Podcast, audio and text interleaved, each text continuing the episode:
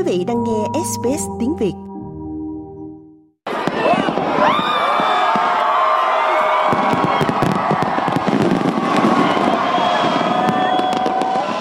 Khi đồng hồ điểm nửa đêm ở Úc, hơn một triệu người theo dõi màn bắn pháo hoa kéo dài 12 phút tập trung vào cầu cảng Sydney. Krishana Priya Vanda Ruvenkata từ Melbourne đến Sydney để xem màn trình diễn ngoạn mục lần đầu tiên trên vịnh Sydney. For me particularly and personally it's just be kind to everyone, be considerate. Với tôi đặc biệt là cá nhân mình, mong muốn tử tế với tất cả mọi người. Xin hãy ân cần và tử tế với người khác và mọi người sẽ tử tế với bạn. Còn Bernice Serbe sinh ra ở Kenya, đã ở Sydney được 5 năm, nhưng nói rằng đây là lần đầu tiên cô nhìn thấy pháo hoa trực tiếp. Tôi bắt đầu thay đổi và bắt đầu năm mới trong khác biệt. Mọi thứ đều khác nhau và tại sao lại không? Tôi chỉ mới bắt đầu đại học, vì vậy tôi có nguyện vọng cho cuộc sống con đường của mình sau này và mọi thứ đang diễn ra tốt đẹp trong cuộc sống của mình. Còn Thủ tướng Anthony Albanese chúc người dân Úc một năm mới hạnh phúc trong khi thừa nhận những khó khăn của năm 2023 và ca ngợi cách người dân Úc vươn lên để đối phó với những thách thức đó. Trong một thông điệp, ông nói rằng có nhiều điều để trân trọng và điều đó sẽ hướng dẫn chúng ta vào năm 2024 khi chúng ta làm cho đất nước vĩ đại nhất trên thế giới trở nên tốt đẹp hơn. Năm mới cũng ghi nhận các cuộc tụ tập đông người trên khắp châu Á. Tại Nhật Bản, trong khuôn viên chùa Jojoji ở Tokyo, người dân thay phiên nhau đẩy một chày gỗ vào chiếc chuông khổng lồ để rung thành những âm thanh trong năm mới. Du khách Đài Loan Amanda Liu trong số những người cầu nguyện cho những điều tốt đẹp hơn sẽ đến vào năm 2024.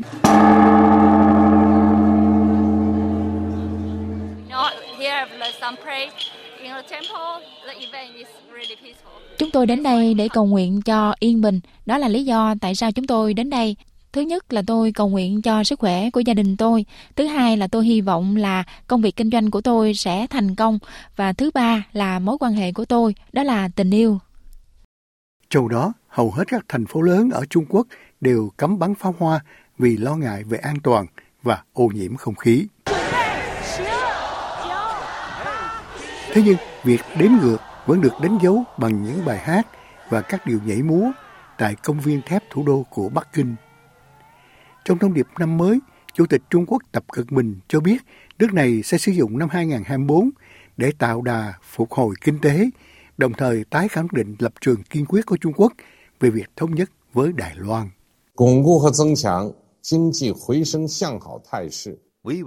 Chúng tôi sẽ củng cố và tăng cường phục hồi kinh tế tích cực, đạt được sự phát triển kinh tế ổn định và lâu dài. Chúng ta phải tiến hành cải cách sâu rộng và toàn diện, cũng như tăng cường kinh tế. Trong đó, nữ hoàng Đan Mạch Margaret đệ nhị để sử dụng thông điệp đêm giao thừa của mình để tuyên bố thoái vị bất ngờ. Cuộc phẫu thuật cũng thúc đẩy những suy nghĩ về tương lai. Liệu đã đến lúc truyền lại trách nhiệm cho thế hệ tiếp theo hay không? Tôi quyết định rằng nay là thời điểm thích hợp. Sau 52 năm đảm nhận vai trò này, bà sẽ chính thức từ chức vào ngày 14 tháng Giêng, nhường ngôi cho con trai là Thái tử Frederick. Người phụ nữ 83 tuổi này là vị quân vương đương nhiệm lâu nhất châu Âu và là nữ hoàng trị vì duy nhất trên thế giới. Còn trong buổi cầu nguyện hôm Chủ nhật tại Vatican, Đức Giáo hoàng Francis cho biết Ngài tiếp tục cầu nguyện cho hòa bình, mô tả năm 2023 là một năm được đánh dấu bởi chiến tranh.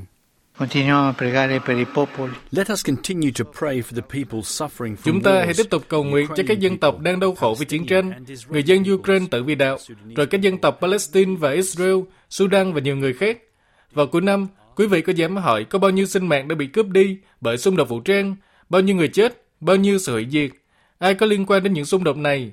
Xin hãy lắng nghe tiếng nói của lương tâm mình. Tại Pakistan, với đa số người dân theo Hồi giáo, chính phủ đã cấm tất cả các lễ đón giao thừa để đoàn kết với người Palestine. Trong đó Liên Hợp Quốc ước tính gần 2 triệu người Palestine ở Gaza, tức khoảng 85% dân số thời bình, đã phải di dời kể từ khi cuộc tấn công của Israel bắt đầu vào tháng 10 sau cuộc tấn công của Hamas. Kamal El Genati nằm trong số những người phải di dời.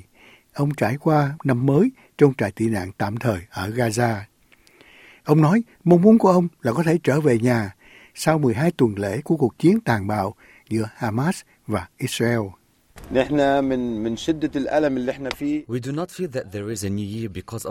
Chúng tôi không cảm thấy có một năm mới vì mức độ nỗi đau mà chúng tôi đang chịu đựng. Tất cả các ngày đều giống nhau. Lễ kỷ niệm của chúng ta không phải là lễ kỷ niệm và khi nào chúng ta có thể ăn mừng. Khi chúng tôi kiểm tra những đứa con mà chúng tôi đã bỏ lại ở phía Bắc, cũng như xem lại những người còn lại trong gia đình chúng tôi ở phía Bắc, nếu họ bình an thì đó sẽ là một lễ kỷ niệm. Tại Israel, Sharon Kanderson là người thân của một con tin bị Hamas bắt giữ. Cô không thể xem năm mới là một thời gian vui vẻ. Well, this is the New Year Eve. Vâng, đây là năm mới và mọi người đáng lẽ phải được hạnh phúc, nhưng chúng tôi lại không hạnh phúc. Chúng tôi không thể hạnh phúc vì những người thân yêu của chúng tôi đang ở đâu đó ở giải Gaza và chúng tôi muốn họ về nhà hôm nay, vào tối ngày hôm nay với chúng tôi. Vì vậy, chúng tôi ở đây bên cạnh tòa nhà nội các cố gắng để nhắc nhở họ rằng chúng tôi ở đây và muốn người thân ở cạnh bên nhau.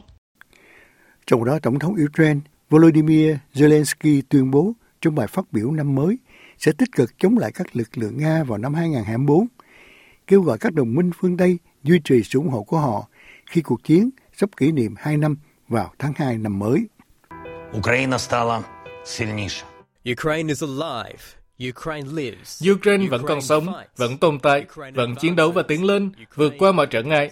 Tất cả chúng ta cùng nhau. Đây không phải là một phép màu của năm mới, không phải là một câu chuyện cổ tích, không phải phép thuật, mà là công lao của mỗi người chúng ta. Còn Tổng thống Nga Vladimir Putin, người đang đối mặt với cuộc bầu cử vào tháng 3, chỉ đề cập đến cuộc chiến ở Ukraine trong bài phát biểu năm mới. Trong vài tháng qua, khi cuộc chiến phần lớn bế tắc, ông đã giảm bớt thông điệp dân tộc chủ nghĩa gay gắt trước đây của mình về Ukraine và thu hút sự chú ý của công chúng nhiều hơn đến các vấn đề như lạm phát. Ông nói rằng ông muốn tập trung vào sự thống nhất. Chúng tôi thống nhất trong suy nghĩ, trong công việc và trong chiến đấu, vào các ngày trong tuần và ngày lễ, thể hiện những đặc điểm quan trọng nhất của người dân Nga, đó là đoàn kết, thương xót và kiên trì. Các cuộc bầu cử cũng sẽ diễn ra vào năm 2024, ảnh hưởng đến số phận chính trị của một nửa dân số thế giới. Các cuộc bỏ phiếu được lên kế hoạch ở những nơi bao gồm Mỹ, Anh, EU, Ấn Độ, Đài Loan, Nam Phi và Venezuela. Trong thông điệp đêm giao thừa, Tổng thống Pháp Emmanuel Macron cho biết cuộc bầu cử nghị viện Âu Châu năm 2024 vào tháng 6 sắp tới sẽ rất quan trọng đối với tương lai của Ukraine và số phận của nền dân chủ trên khắp châu Âu. Năm 2024 cũng sẽ là một năm có những lựa chọn quyết định. Chúng ta sẽ phải chọn một châu Âu mạnh mẽ hơn, có chủ quyền hơn, dưới ánh sáng di sản của cố chủ tịch Jacques Delors – một châu Âu hoạt động vì hòa bình ở Trung Đông và trên lục địa của chúng ta bằng cách tiếp tục hỗ trợ người dân Ukraine cùng với họ tranh đấu cho an ninh, tự do và các giá trị của chúng ta. Ông cho biết đang mong chờ Pháp tổ chức Thế vận hội và Paralympic 2024 và cuối cùng được thấy nhà thờ Đức Bà ở Paris mở cửa trở lại sau vụ hỏa hoạn năm 2019 với một kế hoạch trùng tu lớn lao. Quý vị muốn nghe những câu chuyện tương tự có trên Apple Podcast Google Podcast, Spotify hoặc tải về để nghe bất cứ lúc nào.